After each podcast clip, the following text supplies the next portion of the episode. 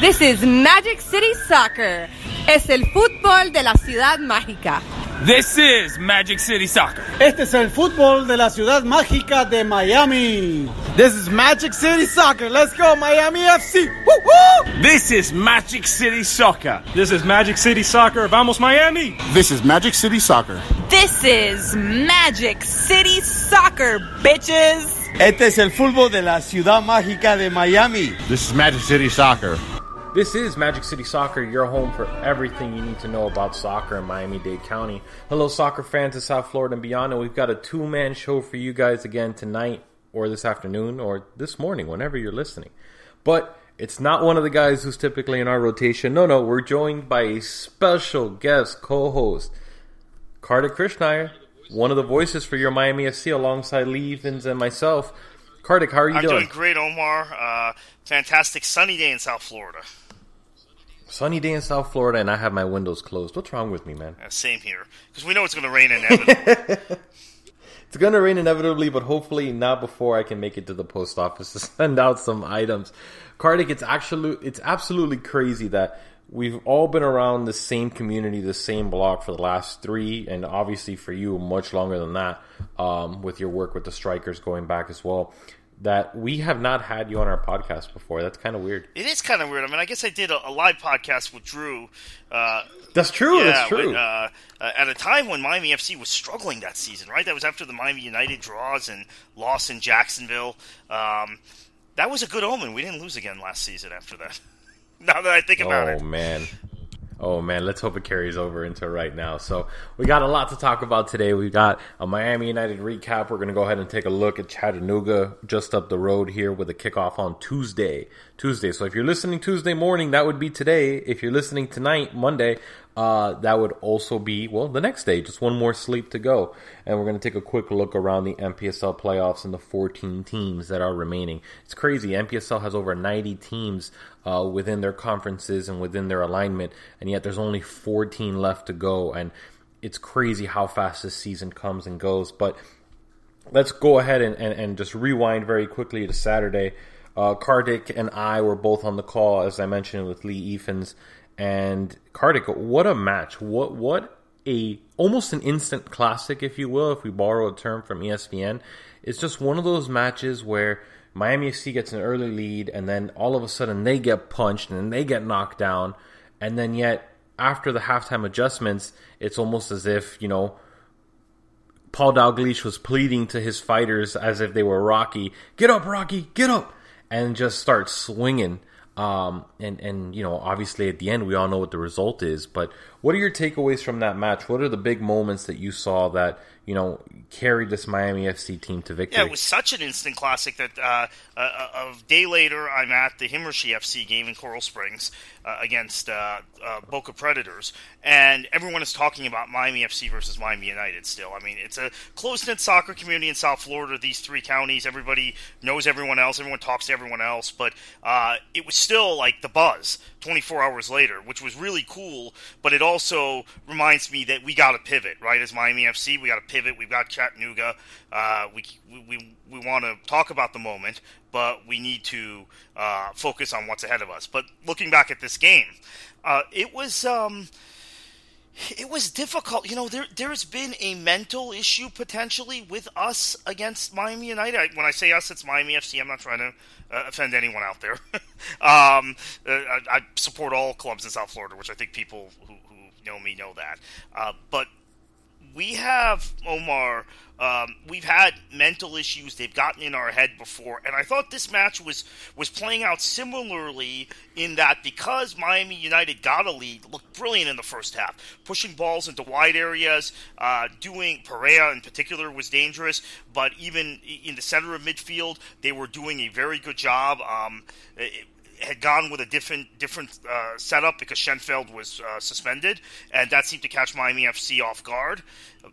they were able to control the tempo of play. And this was what was very different from previous Miami FC Miami United games. I think what had happened in the past was Miami FC would control the midfield, uh, but Miami United would get physical, get chippy with them, uh, get in their heads, uh, create mistakes.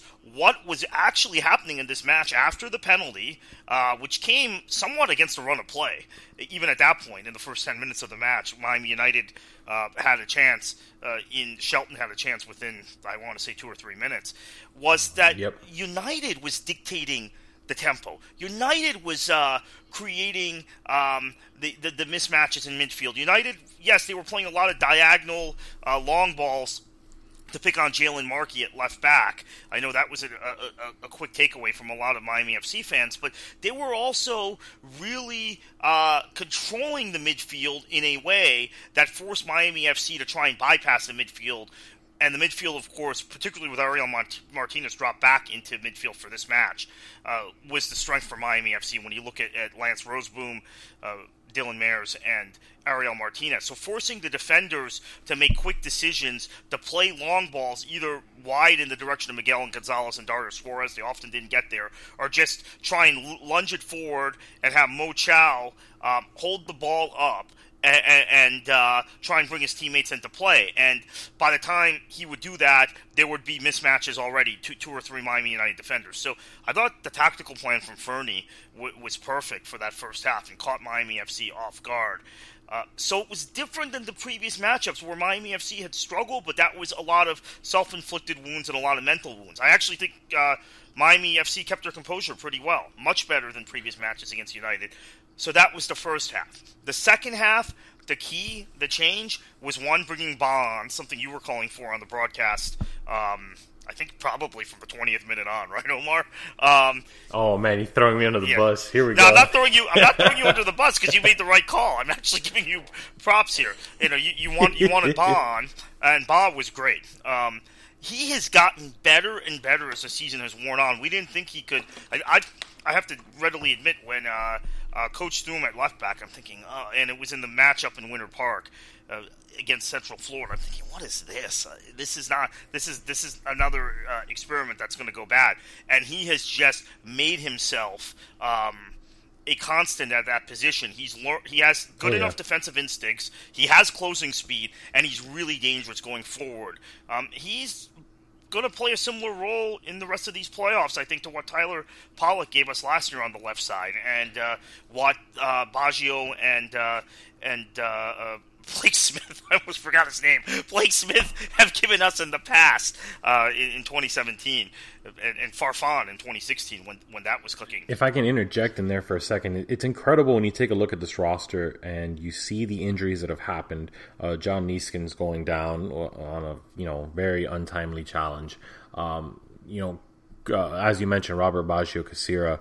Uh, you know, being losing him for the season within the first minutes of you know the 2019 NPSL season, um, and then you, you Marco Franco still recovering from an injury as well. It just it really makes you kind of you know, kind of take a step back and admire what two attacking minded players have been able to do and fill in for roles um, wi- within both fullback positions with Othello Bah on the left hand side and Lloyd Sam on the right hand side. And, and credit to Paul Dalglish because they almost fit his system perfectly with regards to how he uses his fullbacks, almost as inverted wingers in a sense, and he has them push high up the field and then allows, well, forces the midfield to come back and play defense. Many a time last season, you saw Dylan Mares on the right hand side, kind of covering the gap that Sean McFarland would leave when McFarland would push so far forward. And I think you're seeing the same thing now, where in the second half of that game, all of a sudden now you had Lance Rozeboom able to drift a little bit to the left because Othello Bah was pushing 45, 50 yards up the field from where his spot should be at any given point in time. Yeah, I think Jalen Markey uh, just had trouble with uh, the pace uh, of Miami United and Perea and those over the top balls in this match. But Markey played very well at left back in the previous uh, match against Jacksonville and has Yep. Played very well as a center back uh, while everyone else was injured. So uh, I, I, he goes back to his natural position now, and that gives Miami FC more options because you've got Brenton Griffiths, you've got Callum uh, Chapman Page, who's played really well at center back the last month or so. Um, and then uh, and then obviously Jalen Markey, who, who is a good center back. Uh, playing him at left back was was always going to be um, a risk. So Ba will play there. So let's talk about the second half. Ba obviously was one big change. I think the other big change was just a, a change in philosophy, which which is and and we could have had this conversation in 2017 2018, you play through Dylan Mares and you play through Ariel Martinez. You play through the midfield. You don't necessarily uh, spring balls out wide and build from wide areas. So if you build from the middle, Miguel Gonzalez and Dario Suarez in those wide areas can cut inside, find space, particularly when Ariel is on the ball, because he's so good with his touches. He's so good at pushing tempo of matches, and we've talked about this on the broadcast, Omar. It's not just running at guys, but it's also being able to hold the ball, slow the game down, bring his teammates into play. And then from a technical standpoint, there's no better midfielder at this level in this country than Dylan Mares. Uh, he's he's absolutely the best. He's been um, to me since his time at Indy 11. I would say going back to his second season there when um, I, I brag about this. I guess this is me not being so humble. I voted for him for Young Player of the Year in the NASL and got some snickers when I told people that because uh, there was a guy on the Cosmos everyone voted for and ended up uh, the other media voted for and ended up winning uh, the award. Well, I think in time I've proven to be right about that, and it was just even in Indy as a young guy coming out of the University of Indiana, it was Dylan's touches on the ball. It's the way he read the game. It's the way he found pockets of space. The sort of things that sometimes uh, a lot of fans and other media don't notice, but uh, people like you and I do. I've noticed doing broadcasts with you, you always notice these same sort of things in, in terms of tactics. And Dylan has had that uh, since he came out of college. And this is why it frustrates me, and I know there are reasons for it, but it, I will be honest, it frustrates me when he doesn't get as many touches as he needs to in games, uh, which has happened a few times in the last couple seasons, uh, because um, he is an absolute, he's absolutely unplayable defensively at this level, and and I feel the same way about Ariel in, in, when it comes down to it. His similarities uh, in this season in comparison to Poku in 2017, although there, there is a staunch there is a staunch difference because Poku, um, as we've talked about, could have been, uh, you know, labeled a, a, defensive liability of sorts. Was a midfielder that needed the ability to to free roam, needed to be given the chance to create. And let me tell you something: he was able to capitalize on almost every chance that he was able to create, whether it was a dump off assist or whether it was a, a ball finished into the back of the net. Now with Dylan Mares, he is responsible defensively. And when you look at this level of NPSL play, as you mentioned, it, it is very akin to the 2017 version of Poku in the NASL because the defenses in the NPSL have not had an answer for him. The second he that the second he darts through the midfield and he starts unlocking the opposition's midfield and working into that back line, you've seen time and time again where they're scrambling. The opposing defenses are scrambling. They don't have an idea of how to play him. If they play him on a press, he lays it off, much like he did in the second goal that allowed Ariel Martinez to earn his brace and equalize the game. Um, and if you give him too much time, he's going to rip one from distance and probably score.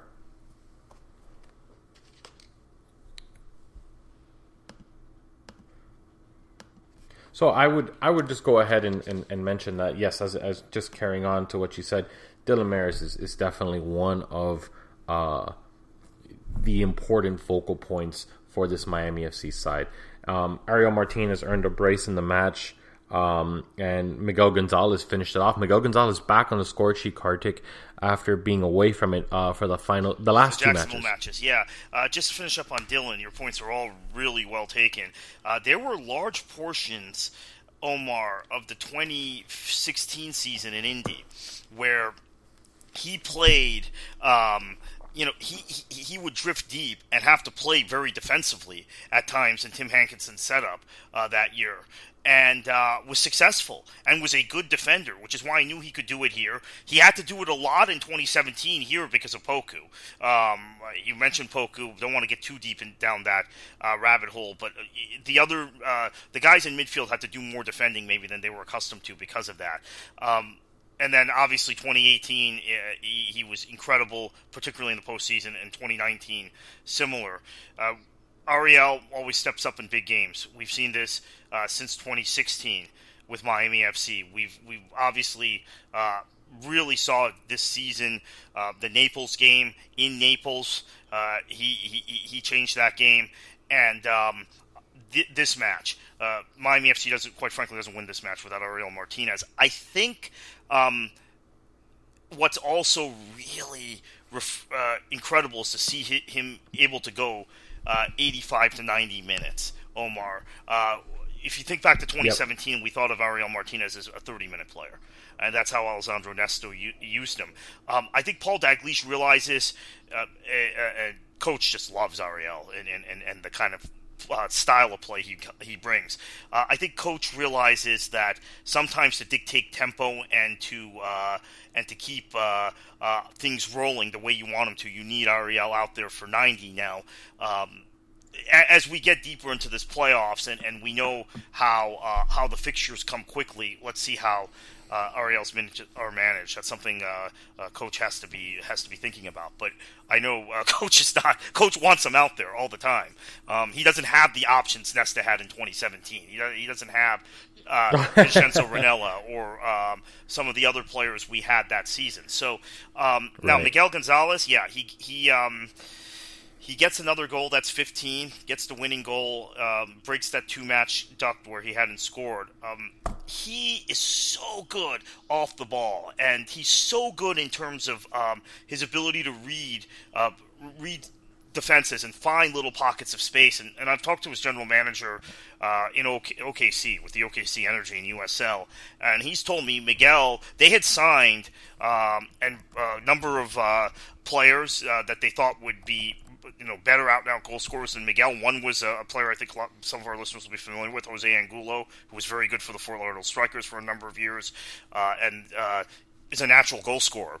Um, and yet Miguel kept kept his spot and kept being the guy because he does these little things off the ball that um, some of the other guys they brought in didn't. And uh, coach here has admitted to me that um, uh, you know, he had the roster basically filled out, but he saw Miguel was available. It's too good a player not to sign, right? Too good a player not uh, if he's available and he wants to come here to add to your roster. So uh, Miguel is uh, is playing really well. Another, we have a lot of Seattle links on this team. I think I keep bringing this up on the broadcast. We, we really yeah, with do. Jalen Markey really and do. Hector Morales, who's actually represented the unofficial national team.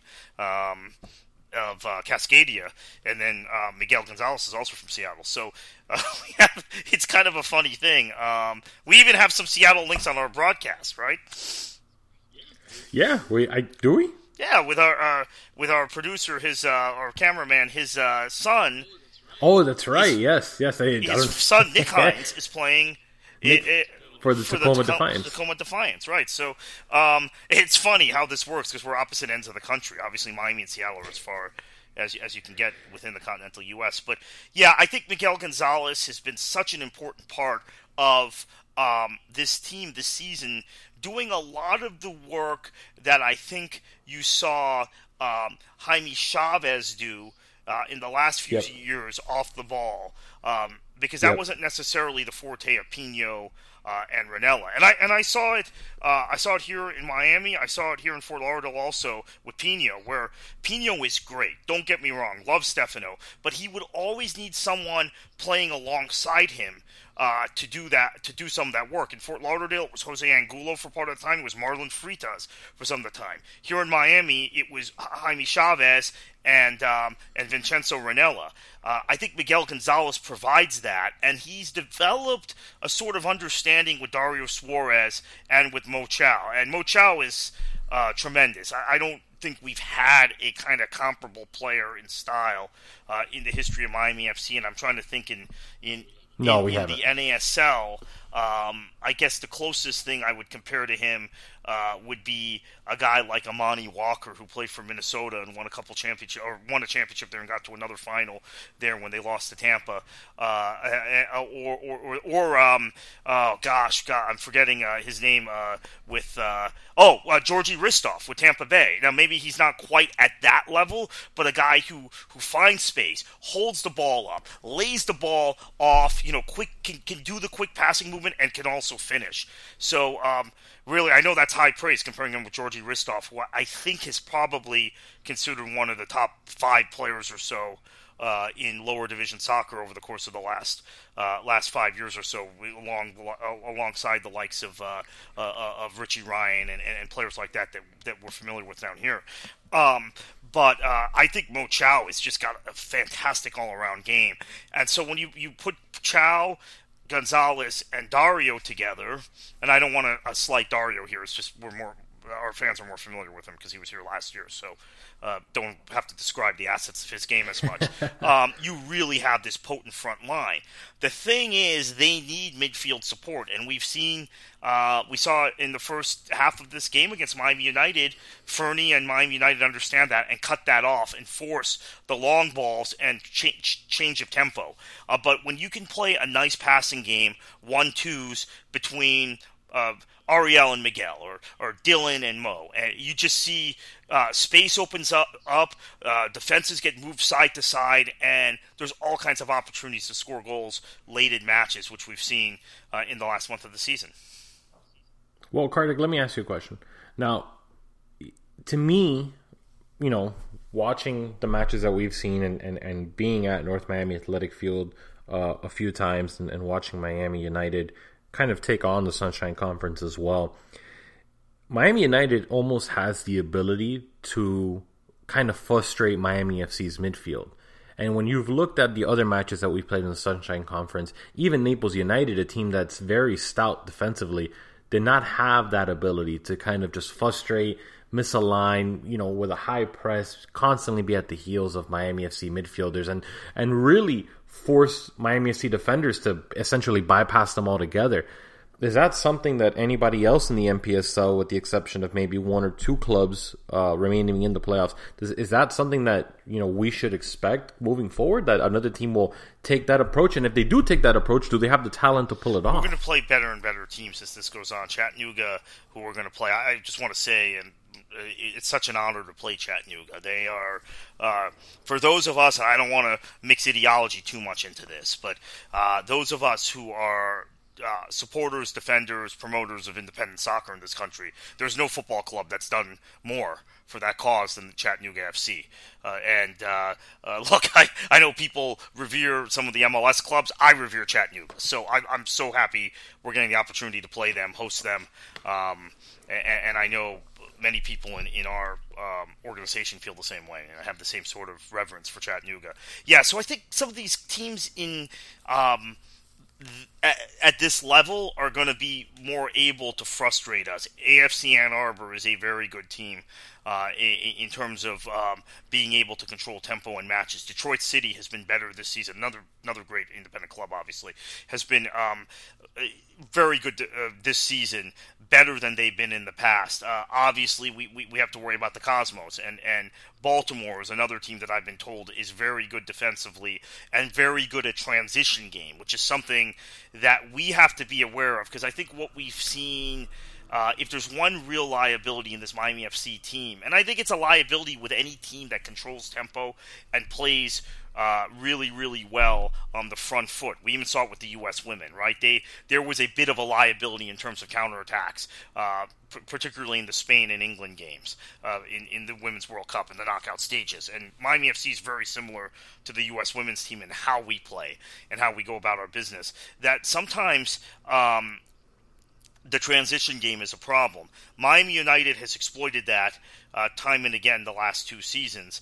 Uh, we saw Naples try, and was quite frankly somewhat successful without scoring a goal right in the first half of the game here at Barry. Yes. Um, and then also uh, we saw another uh, Central Florida to try those over the top diagonal balls and be kind of successful in that match. Oh, but that's yeah. different though. That, that that's different because that that is more of an attacking tactic of, and trying to exploit Miami FC's you know potential weaknesses in, in the sense of just being able to you know shut down the midfield with a high press. That's something that I honestly feel is going to be difficult to replicate because Naples United did not employ a high press. Naples United just loaded men behind the box and said, "Okay, break us down. If you want to get a point, or if you want to get all three points out of this match, start finding the passing lanes and And you know good what luck, Naples you know what did I mean? that was really interesting was that they. I mean, we've seen teams sit in low blocks and sit eight men behind the ball against Miami FC uh, going back to 2017, right? Um, and, and, and say break us down and. and infamously the New York Cosmos would do that for all the all, all, the accolades the Cosmos got. I mean, they whenever they play Miami FC, they did. It was the same thing I dealt with in Fort Lauderdale before. Uh, uh, they they they never wanted to play football in some of these matches, the Cosmos. And okay, I hope that's not bulletin board material if we face them again. But um, I, I go back to even the playoff game the Strikers played against them in 2015 when the aforementioned Angulo's goal was uh, perfectly uh, onside goal was chopped off by the referee. The Cosmos didn't want to play football in that match, um, and they just sat behind the ball. What Naples did um, was interesting because they would sit eight behind the ball, Omar, but then in midfield they would they would hunt and pack. So they weren't high pressing, but they, it was almost like they were an attacking defense, right? So they sat eight behind the ball, but then they didn't let us keep the ball once we got into their half. Um, they didn't press high, uh, but they did. They did disrupt our rhythm um, well before we got into the final third. So it was a little bit different. Um, I don't. I'm not even sure how to describe that tactic. I guess I would call it an attacking defense, an attacking defense in their own half. Uh, but that allowed them to, to transition quickly and, and, create these counter-attacking opportunities. Which, uh, as you mentioned, you're right. Central Florida, it was just a tactic. Whenever they had possession, uh, they would have one of their center backs play. Um, whenever they gained possession, which wasn't much in that game, but when they gained it, they would have one of their center backs play those over the top balls, and it would give us uh, give us trouble. And it was giving. Um, I, I think it's something we, we, we've, we've addressed, which is why you saw Miami United when in the second half um, the, the, the issues on the flank were corrected, and they tried some of those types of balls. They didn't come off the way they had for Central Florida in that match. Uh, our, well, our Central right. defense was able I mean, to it was deal just, with it. It was yeah, pos- positioning in Othello Bah, and then you know seeing that once Othello Bah is manning down that left hand side, it forced Miami United's uh, right wing Brian Perea to you know travel more to the middle of the field. So eventually, that whole outlet was just taken away completely just by the substitution. Um, and, and Miami United see, sees the game off, holds on there at the end after nine and a half minutes of six minutes of, of awarded stoppage time. There was was was rather nuts. Um, but Miami United win three two uh, win their sixth trophy in the last three years. It's, it's a big accomplishment for any North American club uh, of any level, really. Um, and now we look forward to kind of the, next round or, or, the next tournament that we're in here. Um, and up again is, or I should say, up again, up next is Chattanooga FC, as you mentioned. Uh, this is a team that is being held in high regard by just about everybody who follows um, the NPSL here in South Florida. Now, with Chattanooga FC, one of the things that comes off uh, very quickly, as I've done, you know, a brief scouting report, is 15 players from Chattanooga FC have scored a goal this season. They had 29 goals in the regular season. They've scored seven more uh, in their semifinal and final of the Southeast Conference for a total of 36 goals now in 14 games, if I'm not mistaken, because I believe they have an additional uh, team in that in that conference, or maybe it's 12 games. So my apologies. However, 36 goals now in either 12 or 14 games, 15 total players scoring a goal for Chattanooga FC.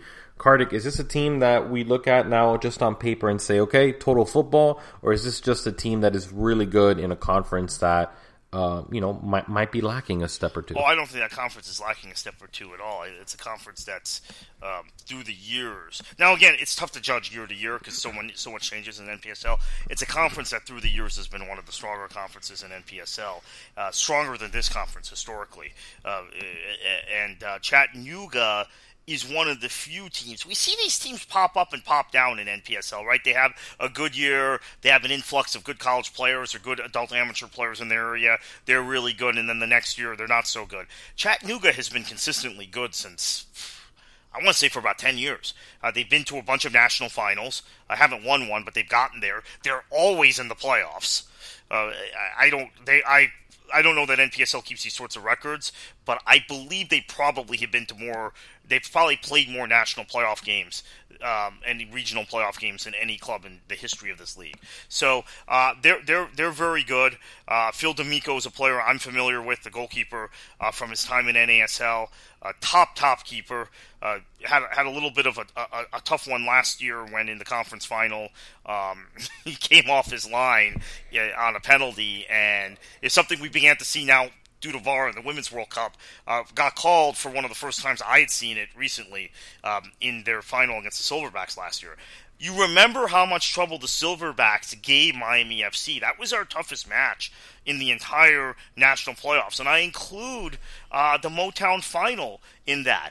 I think the final against Motown, uh, you could argue Motown were the better team until Johnny Steele uh, scored that wonder goal.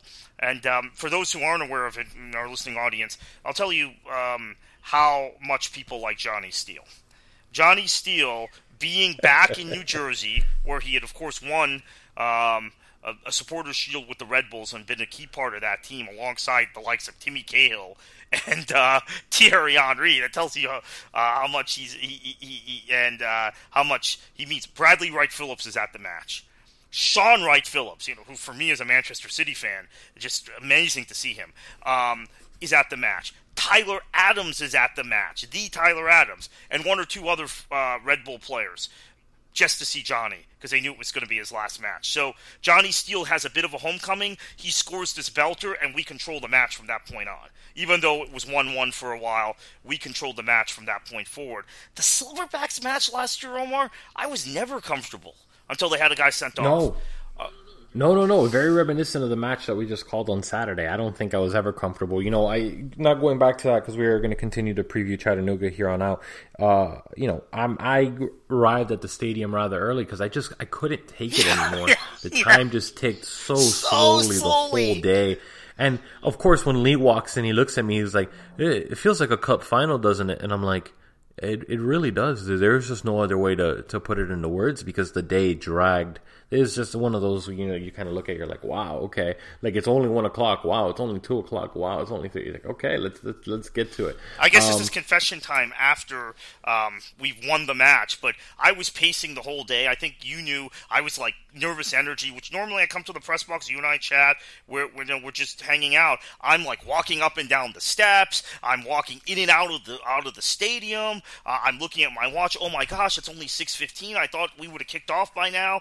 I, I was nervous, and this is something that unfortunately, um, and know, in credit to Robbie Saka and Fernie and everyone associated with Miami United, they they've been in our heads. They've been in my head for the last two years. So, um, you know, I I don't know. Maybe in hindsight, I could say maybe I walked in expecting to lose, scared of losing because um, we've had such trouble with that team. But yeah, I was feeling the same way. I mean, Saturday was uh, I was nervous.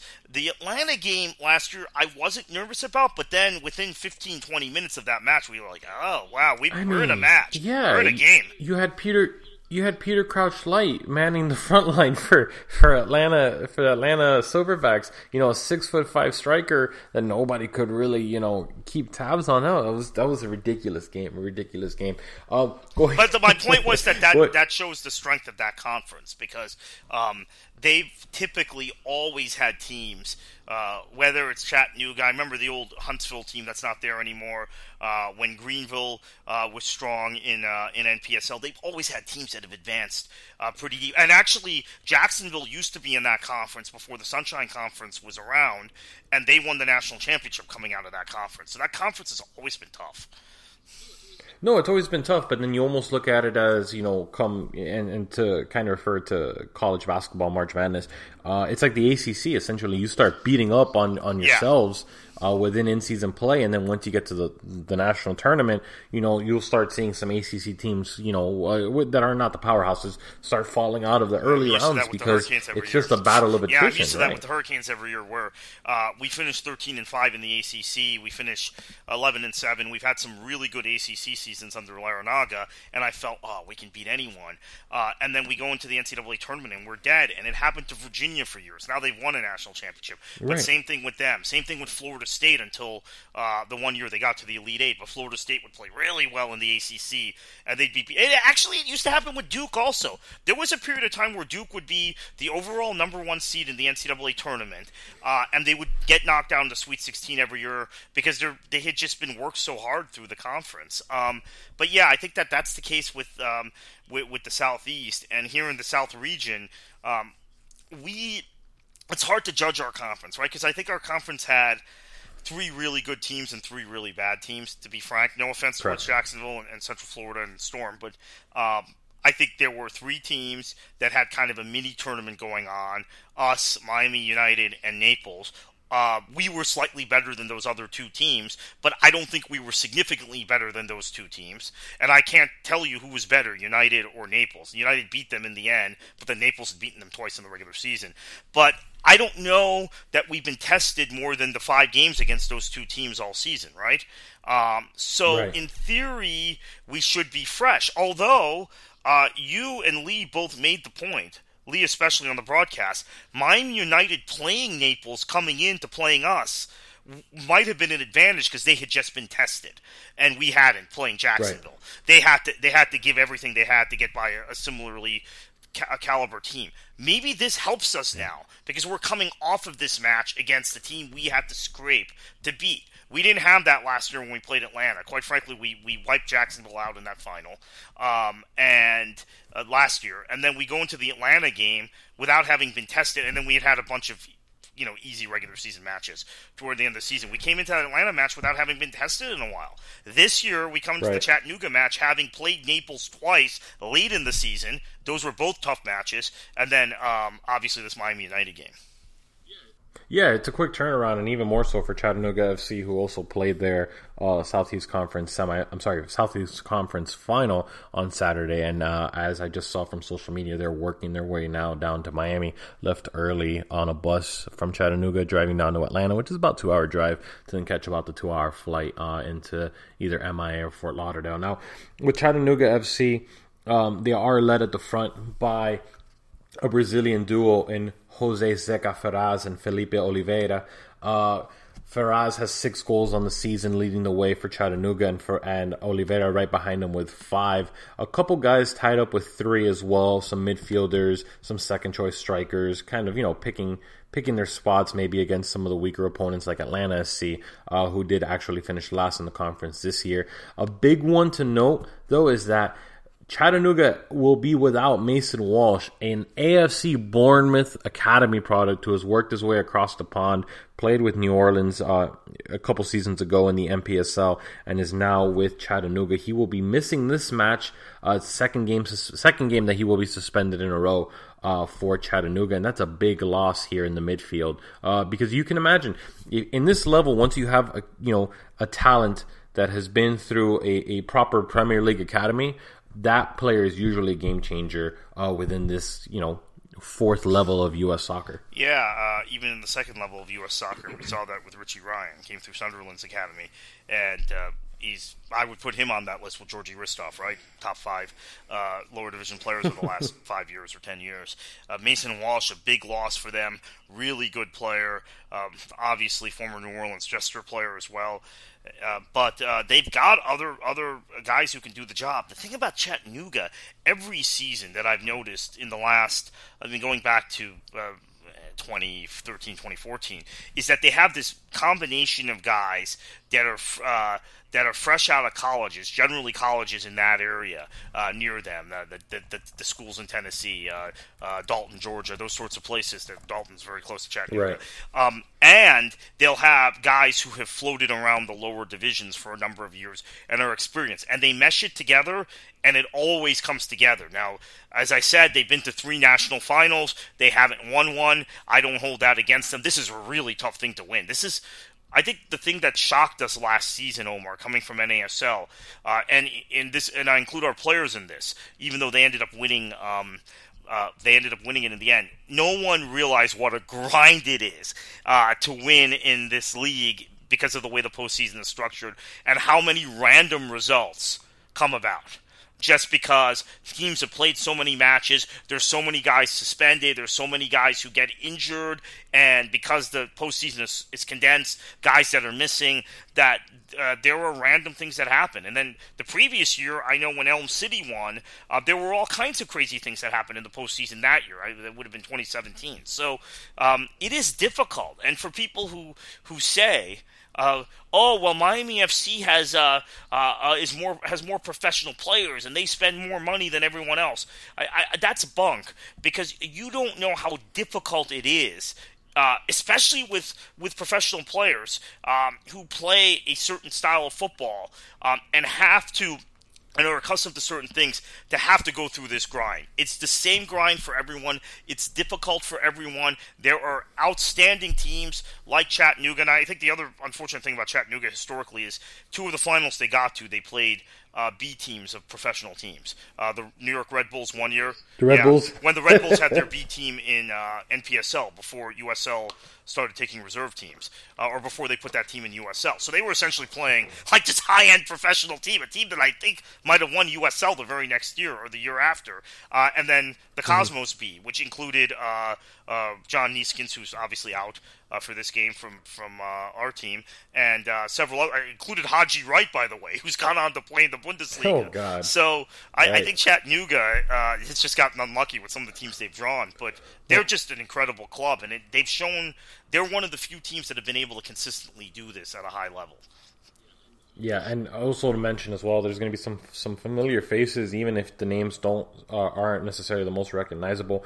Marcus uh, Smarzik in the midfield for uh, Chattanooga FC. Actually played last year with Palm Beach United, a team that has now left the NPSL altogether. As well, and he's joined in the midfield with Abraham Lansana, who played for Atlanta last season uh, in that South Region semifinal against Miami FC. So there's going to be some, some, some familiar faces there for sure. The game planning is there. Lucky enough for Paul Dalglish and staff, most of Chattanooga's games, if I'm not mistaken, were broadcasted. So there will be game film uh, for the technical staff to review. Now, go ahead and take a look. And or I should say before we do that, again, this match is tomorrow night at 7 p.m. Tuesday, July 16th at Barry University. Tickets are ten dollars, if I'm not mistaken. Card to kids 12 and under are free. If you cannot make the match, we understand that it is a weekday at 7 p.m. But try to make it out, guys. It's really not that long of a commute. Um, if you cannot make the match, the match will be broadcasted live on MyCujoo. You can either download that on an app on your iPhone or Google Play, or you can go ahead and go to mycujoo.tv. That's C U J O O. Or you can go to miamifc.com and watch it through their website as well. Uh, as always, it's going to be Kartik, myself, and Lee Evans on the call. And, you know, obviously we cannot do it by ourselves. We have some backroom help coming in by way of, you know, Drew Hausman, Abel Irola, our cameraman Soccer Droid as well, as we mentioned just a little bit earlier. Taking a quick look around the NPSL playoffs, as we mentioned, there are 14 teams left within uh, the national kind of tournament structure, really, in this case. Um, taking a look at the South, which is the the you know near and dear to our hearts. On the other side of the semifinal, you'll have Tulsa and Fort Worth. Fort Worth having two massive upsets, getting their way into the Southern Region semifinal by winning the Lone Star Conference. Tulsa basically basically steamrolled uh, the Heartland Conference, which is what they've been doing all season long. No surprise there. When you look out west, we're going to actually have a final. So the Western Conference, which is always kind of weird in the NPSL because it starts earlier, it ends earlier, there ends to be like a weird break, and then the playoffs run pretty long. Arizona and San Diego, two teams that were not expected to come out of that playoff conference, will be duking it out for a spot in the national final. Uh, in the Northeast region, you're going to also have on Saturday a really a final there as well to, to earn a place in the national final. It's going to be the New York Cosmos B who will play FC Baltimore, who have fused with Christos. Yes, that club from the Open Cup run not that long ago that gave DC United a scare early on uh, by getting, if I'm not mistaken, a first goal before being stampeded on four uh, four to one by DC United. Um, and the Midwest region, which is always the, the wacky one here in the NPSL because the quarterfinals are going to be hosted by the higher placed teams. So AFC Ann Arbor is going to host Rochester, and that's Rochester, New York, having to travel all the way uh, to the outskirts of Detroit.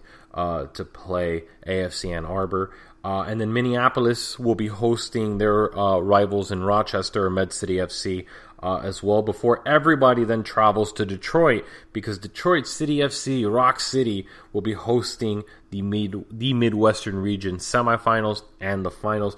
Kartik, that's a mouthful, man. When you kind of look at the grand scope of the remaining 14 teams in this, you know, massive tournament, who stands out to you? Who are the ones that say, hey, you know, if if, if we were to advance, I, I'd want to see those guys come into Barry University. Yeah, obviously on the west side, uh, it, it, was uh, a, a, pretty stunning uh, turn of events that both FC Golden State and Crossfire Redmond, the two two sides, uh, and they were on the same side of the draw. So I thought they the winner of that match uh, would would end up winning the West. Neither um, neither came through. No, Crossfire. Well, yeah, Crossfire made it through, but then lost to the ASC San Diego, or lost on penalties. The ASC San Diego, just as FC Golden State had. So um, Crossfire uh, has a lot of really good academy players, guys that we might see uh, in the future playing for, for MLS and USL clubs. Uh, Golden State has just been really good.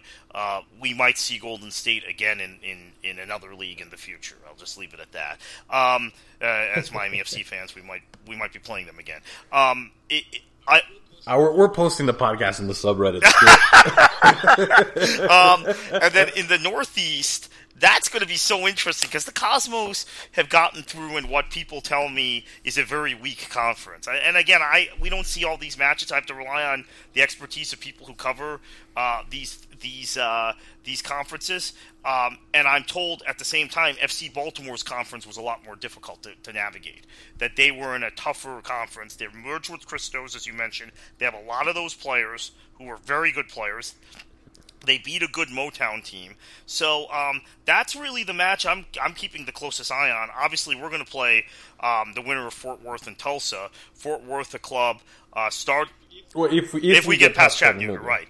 Um, Chattanooga or Miami will play the winner of uh, Fort Worth and Tulsa. And Fort Worth is a club that um, Michael Hitchcock, who had such an important role in in a lot of what we did at the NASL before he left to become the NPSL commissioner, uh, you know, we we retained him as a consultant here in Fort Lauderdale. Uh, Tampa Bay used him. Atlanta, uh, he essentially uh, his company essentially ran that club for a number of years, the Silverbacks.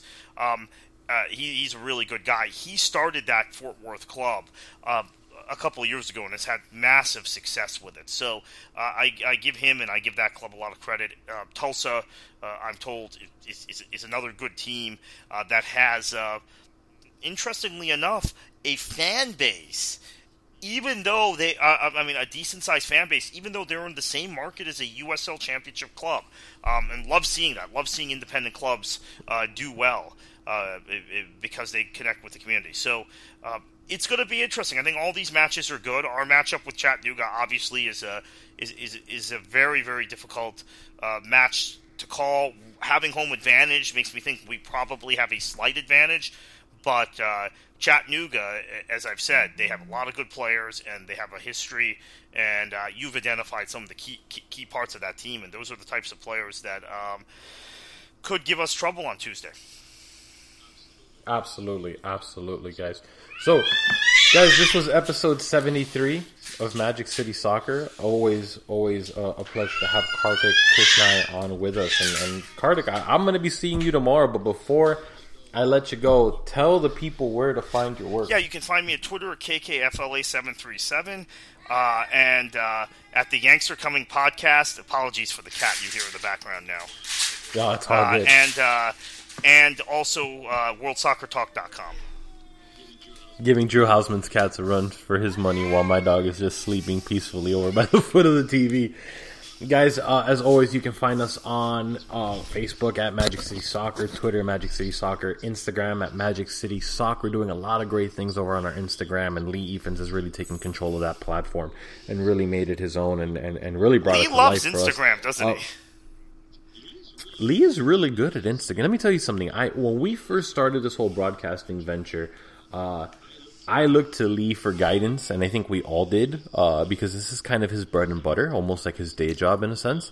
Um, and it's just amazing, man, the technical knowledge that Lee has. We could not pull any of this off, what we're doing now without, without him. It would just be, you know, readily impossible. Or we'd be scrambling and, and doing games on a cell phone and, and surely getting emails from other cities saying, what are you guys doing?